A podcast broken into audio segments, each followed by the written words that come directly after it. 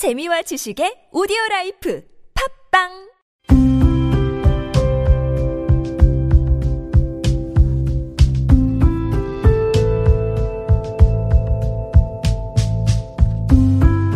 칼럼을 읽어드립니다.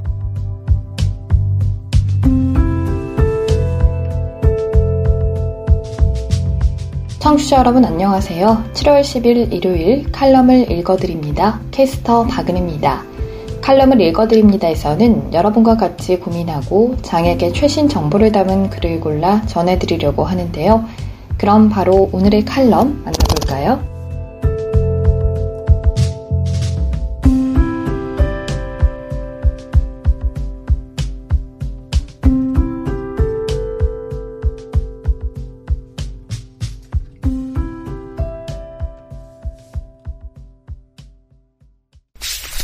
에이블 뉴스.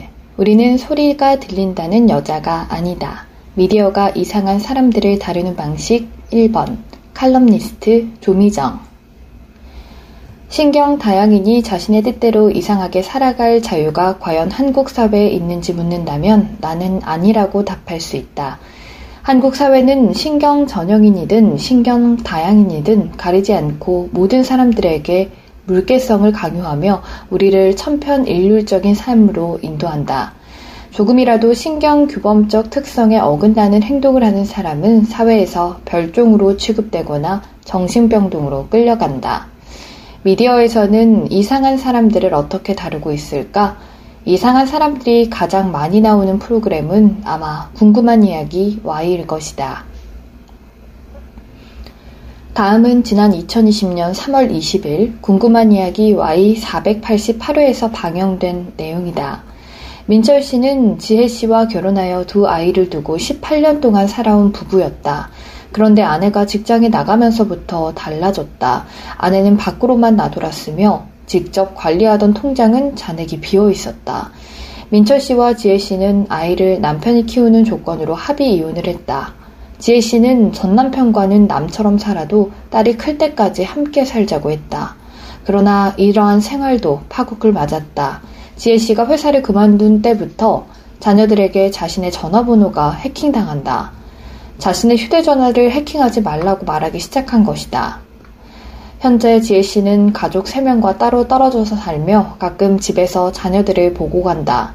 그녀는 증상이 없을 때는 세상 따뜻한 엄마지만 증상이 있을 때는 차에서 나오려 하지 않고 민철 씨와 자녀들에게 엄마 살려달라 목소리가 들린다 누가 날 죽이려고 한다 민철 씨가 성폭행을 한다 아빠가 이상한 거 시키면 절대 따르지 말라 등의 문자 메시지를 보낸다. 그녀를 진정시키기 위해 민철 씨가 달려가는 장면에서는 긴장 섞인 배경음악이 흐른다. 문자를 본 민철 씨가 찾아왔을 때 그녀는 돌아가라고 매몰차게 말한다. 지혜 씨는 경찰에 여러 차례 신고하기도 했으나 경찰 역시 그녀가 듣는 목소리를 듣지 못하고 그저 안정만 시키고 돌아온다. 민철 씨는 그녀를 병원에 데려가려 했으나 법적으로는 남이고 지혜 씨의 아버지는 민철 씨를 만나려 하지 않는다. 제작진은 지혜 씨와 인터뷰를 시도했다. 그녀는 자신도 답답해서 먼저 제보하려고 했다고 말하면서 환청이 들리는 곳을 가리킨다. 집안의 스프링클러는 그녀의 의심으로 인해 가려진 상태였다. 제작진은 그녀의 동의를 얻어 집에 카메라를 설치했는데 그녀 혼자 혼잣말을 중얼거리는 장면만 녹화되었다. 이 장면에서는 한껏 꾸민 서체로 혼잣말을 그대로 받아 적었다. 제작진은 그 영상을 당사자에게 보여준 후 이러한 문제를 전문적으로 연구하는 분, 즉 정신과 병원에 가자고 돌려서 말한다. 지혜 씨는 승낙한다. 민철 씨는 정신과 의사를 찾아가 문자메시지와 집안 녹화 영상을 보여준다.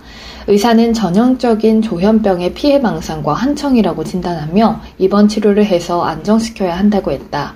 병원에 가기로 약속한 그날, 지혜 씨는 오늘은 안 가겠다. 이건 네가 꾸민 짓 아니냐라며 연락을 끊는다. 집 문을 두드리는 민철 씨의 모습을 보여주며 방송은 끝난다. 방송은 당사자를 배려하는 듯한 모습을 보이며 전반적으로 따뜻한 서술을 보여주었다. 증상이 없을 땐 지혜 씨가 다른 어머니와 다르지 않다는 식의 서술도 했다. 그러나 이 방송은 다음과 같은 한계점을 가지고 있다.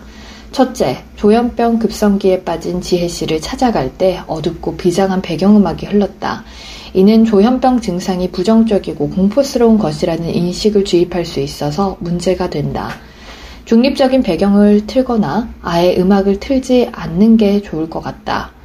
둘째, 아무리 본인의 동의를 받아 녹화했다지만 지혜 씨의 급성기 증상이 여과 없이 묘사되었다. 집안을 녹화한 영상에서는 아예 혼잣말을 예쁘게 꾸며서 적어 놓았다. 완성된 방송을 지혜 씨가 본다면 무슨 생각을 할지 모르겠다. 심지어 인터뷰 영상에서는 지혜 씨 이름 옆에 집에서 소리가 들린다는 여자라는 설명을 덧붙였다. 아무리 가명 처리됐다지만 지혜 씨의 인격권이 존중되고 있다고 보기 어렵다.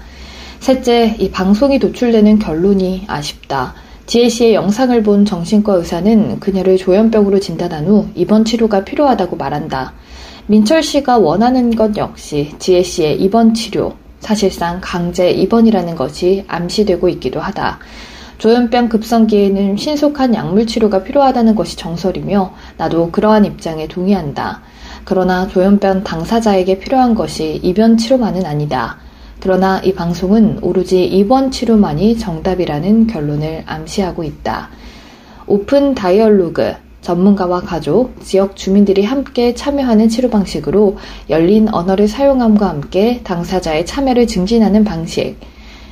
대안적인 치료 방법이 대두되고 있는 지금 시대착오적이라는 생각을 지울 수 없다. 이러한 문제점은 궁금한 이야기 Y에서 정신장애인을 흔히 다루는 방식이지만 이 프로만의 문제는 아니다. 이 프로가 내포하는 편견, 조현병은 무섭고 두렵고 부정적인 것이다. 조현병은 입원 치료만이 정답이다. 조현병 당사자를 돕기 위해서는 증상을 자극적으로 편집해도 괜찮다라는 생각들을 조현병을 다루는 한국의 모든 TV 프로그램이 가지고 있는 문제점이다. 당사자의 입장을 반영한 방송은 언제쯤 지상파 채널에 등장할 수 있을까? 자신의 정신장애를 고백한 당사자들이 자신의 목소리로 당당하게 외치는 모습을 TV에서 보고 싶다. 지금 여러분께선 KBIC 뉴스 채널 매주 일요일에 만나는 칼럼을 읽어드립니다를 듣고 계십니다.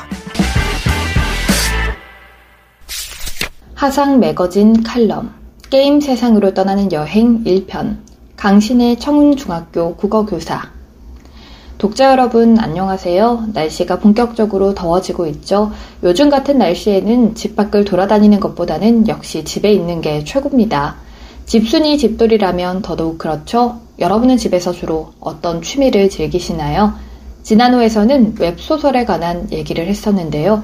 이번 호와 다음 호에 걸쳐 게임에 관한 이야기를 좀 해볼까 합니다. 시각장애인이 웬 게임? 게임을 한다고 하면 어떻게 하는지, 무슨 게임을 하는지 궁금해하는 분들이 많습니다. 하지만 아마 맹학교를 졸업하신 분들은 공감하실 텐데요. 컴퓨터실 가서 머드게임 돌리고 머드게임으로 이야기꽃을 피우는 그부들이 한 반에 그래도 한두 명은 꼭 있었습니다. 요즘은 시각장애인들 사이에서도 오디오 게임이나 기타 즐길 수 있는 다른 콘텐츠들도 늘어나면서 머드의 인기는 시들한 것 같지만 적어도 제가 학교에 다닐 때는 그랬어요. 저는 선천적인 시각장애인이지만 여러 이유로 중도 실명을 하신 분들은 눈이 보이던 시절 게임을 즐기시다가 시각장애인이 된 후 제대로 하지 못해 답답해 하시는 분들도 꽤 있습니다. 게임은 보면서 필요한 순간에 필요한 조작을 해야 하니까 시각장애인에겐 마냥 불가능할까요? 그렇지 않습니다. 정확한 조작을 하지 않아도 되거나 텍스트가 많은 게임의 경우 시각장애인도 충분히 플레이할 수 있습니다. 언론 등을 통해 알려지기도 했던 반지하 게임지의 서울 2033이 대표적인 예시죠. 서울 2033에 관해서는 이전에 다른 언론을 통해서 이미 많은 이야기를 했었고 제 마음의 고향 같은 게임이라 풀어야 할 이야기 보따리도 많아서 다음 기회로 미루도록 하겠습니다. 최근 저는 서울 2033 외에 다른 게임을 플레이하고 있습니다. 캐나다 회사인 Cutlass에서 만든 ORNA the GPS RPG라는 게임인데요. 한국 유저들 사이에서는 오르나라고 불리고 있습니다. GPS 기반 게임이라서 플레이어가 위치한 지형을 바탕으로 건물이나 몬스터가 생기면 캐릭터를 움직이기 위해서는 유저가 현실에서 직접 이동해야 하는 게임입니다. 같은 방식으로 가장 유명한 게임으로 포켓몬고가 있습니다. 포켓몬고의 경우 포켓몬을 잡기 위해 돌아가는 원을 눈으로 보고 눌러줘야 하는 등 눈이 필요한 요소가 오르나보다 많아서 플레이가 불가능하지만 오르나는 요령만 익힌다면 시각장애인도 플레이가 가능합니다. 아이폰을 기준으로 이미지 인식 설정을 끄면 지도상의 몬스터와 건물들의 파일명을 VoiceOver가 읽어주는데 이걸 두 손가락으로 세 번 tap해서 호출할 수 있는 항목 선택 화면을 통해 골라서 클릭할 수 있습니다. 물론 시각장애인 유저들이 플레이할 것을 염두에 두지 않고 만든 게임이다 보니 불편한 점은 많습니다. 저는 스마트폰을 사용한 지 10년이 넘었는데도 게임의 기본 구조를 익히는 데만 해도 엄청나게 고생스러웠습니다. 외국 시각장애인 중에 이미 플레이를 하는 사람이 있다는 사실을 몰랐다면 금방 포기하지 않았을까 싶을 정도로 쉽지 않은 과정이었어요. 심지어 한국에 소개된 지 얼마 되지도 않아서 누구한테 물어볼 수도 없이 스스로 연구해가며 파악해야 했죠. 그래도 인고의 과정을 거쳐 적용하면 어지간한 콘텐츠는 전맹 시각장애인도 충분히 즐길 수 있다는 점이 매력으로 다가왔습니다. 저는 게임 중에서도 어릴 적부터 머드게임을 즐겨 해서 그런지 특정 캐릭터의 레벨을 올리고 사냥을 하면서 quest를 깨고 다른 플레이어들과 상호작용이 가능한 RPG 장르를 선호했습니다. 그런데 RPG 장르의 경우 구현하려면 규모가 워낙 커져서 그런지 시각장애인이 즐길 만한 게임이 많지 않고 특히나 정안인들과 함께 즐길 수 있는 게임은 더더욱 적습니다. 한국어로 플레이가 가능한 게임으로 범위를 좁히면 즐길 수 있는 게임이 거의 없다고 해도 될 정도입니다. 그런데 오르나는 한국어 지원도 되면서 한국에도 user들이 제법 있어서 정보를 얻기도 비교적 쉬우니 얼마나 반가웠겠어요. 도트 그래픽 기반의 단순해 보이는 구성과는 달리 quest, raid, 왕국끼리의 전쟁, 장비 강화, 내구역 꾸미기 등 RPG 게임에서 즐길 수 있는 콘텐츠는 웬만큼 다 있어서 더욱 흡족했습니다. GPS 기반이라 돌아다녀야 한다는 건 문제가 되지 않았습니다. 게임을 하려고 일부러 외출하지는 않더라도 출퇴근길, 약속이 있어서 나가는 길에도 충분히 즐길 수 있습니다. 낯선 장소로 외출하면서 오르나를 켜보면 또 어떤 새로운 몬스터와 건물이 나를 기다릴지 기대돼서 스트레스가 덜하다는 장점도 있더군요. 제가 게임을 좋아하는 이유는 게임 세상을 모험하는 동안에는 저의 장애를 잊고 게임의 공정한 규칙 내에서 얼마든지 성장할 수 있기 때문입니다. 비록 현실에서는 다른 사람의 도움을 받을 때가 많지만 게임 안에서 게임 고수가 된 나는 초보 유저들을 도와줄 수 있죠. 책이나 영화, 드라마 같은 매체를 통해서도 대리만족할 수 있겠지만 게임은 내가 좀 더 능동적으로 참여한다는 느낌이 강해서 좋습니다. 오르나를 플레이한 지 얼마 되지 않아 저는 왕국에 가입하게 됐습니다. 왕국은 다른 게임의 길드와 비슷한 시스템으로 같은 왕국원들끼리 모여서 강한 몬스터를 잡거나 다른 왕국과 전쟁을 할 수도 있습니다. 왕국원들끼리 채팅을 통해 소통도 가능합니다. 저는 온라인 게임을 할 때 제가 시각장애인이라는 것을 잘 밝히지 않는 편입니다. 서울 2033 측에 접근성 관련 건의를 할 때 같이 필요한 상황이거나 사적으로 정말 친해졌을 때가 되어서야 시각장애인임을 밝히는데 머드게임을 하다가 제가 시각장애인인 것을 알게 된 분들 중에는 시각장애인인 줄 몰랐다며 놀라시는 경우도 많았습니다. 오르나도 그렇게 시각장애인인 것을 밝히지 않고 한 병의 초보 유저로서 즐기던 중 한계가 찾아왔습니다. 바로 건물을 본격적으로 지어야 하는 순간이었는데요. 오르나에서는 일정 레벨이 넘으면 자기의 구역을 가질 수 있고 그곳에 건물을 지어서 관리할 수도 있습니다. 그런데 아무 조작을 하지 않고 건물을 지으면 지도의 중앙에 건물이 그냥 지어지고 기존에 지어두었던 다른 건물과 겹쳐서 두 건물 중 하나를 사용할 수 없게 됩니다. 상점 같은 건물은 여러 개를 지어야 하는데 모양이 똑같아서 그런지 보이스 오버로는 구별이 되지 않아서 곤란하기도 했죠. 그래서 결국 시각장애 때문에 건물을 많이 짓기가 어렵다는 고충을 털어놓으면서 자연스럽게 같은 왕국원들에게 시각장애인이라는 사실이 밝혀지게 됐습니다. 그런데 그분들의 반응이 놀랍더군요. 시각장애인이 어떻게 게임을 하는 건지 신기한다는 반응이 있을 줄 알았는데, 그렇군요. 그럼 어려우시겠네요. 라는 담담한 반응만 돌아왔습니다. 처음에는 그냥 안 믿으시는 건가 했습니다. 그런데 얼마 후에 다른 일로 또 건물 짓는 이야기가 나오니 어려우시면 차원문으로 본인의 구역에 와서 본인의 상점을 쓰겠냐고 물어보시면서 어떤 식으로 플레이하는지 물어보셨습니다. 담담하게 장애인인 걸 있는 그대로 받아들여주면서도 도움이 필요할 때 손을 내밀어주는 것. 딱 우리가 원하는 이상적인 모습이잖아요. 딱히 진지한 생각이 있어서 고른 왕국이 아니었는데 이런 분들과 게임을 할 수 있어서 운이 좋다고 느껴졌습니다.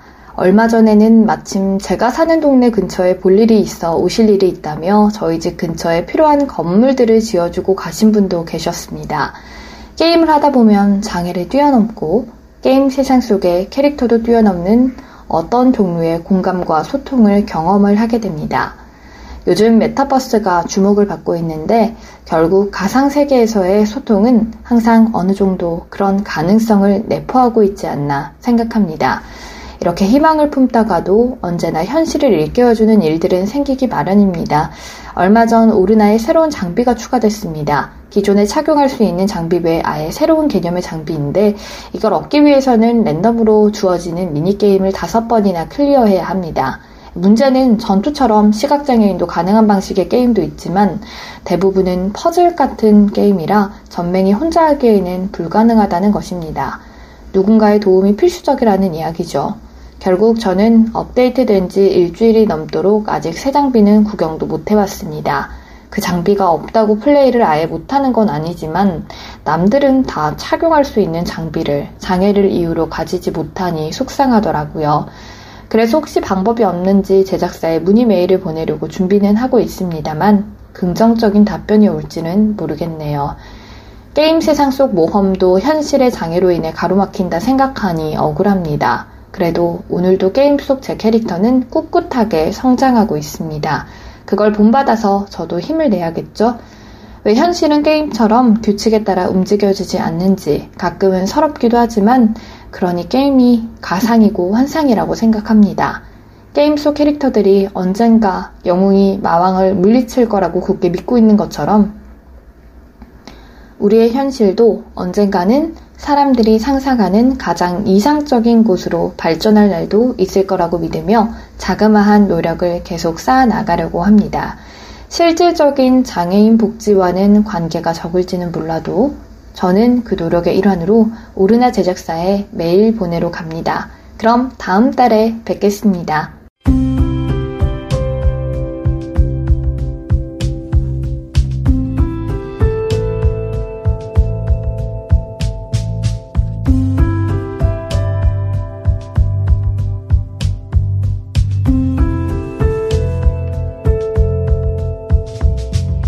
7월 10일 일요일 칼럼을 읽어드립니다. 오늘 준비한 소식은 여기까지입니다. 지금까지 제작의 이창훈, 진행의 박은혜였습니다. 끝까지 청취해주셔서 고맙습니다.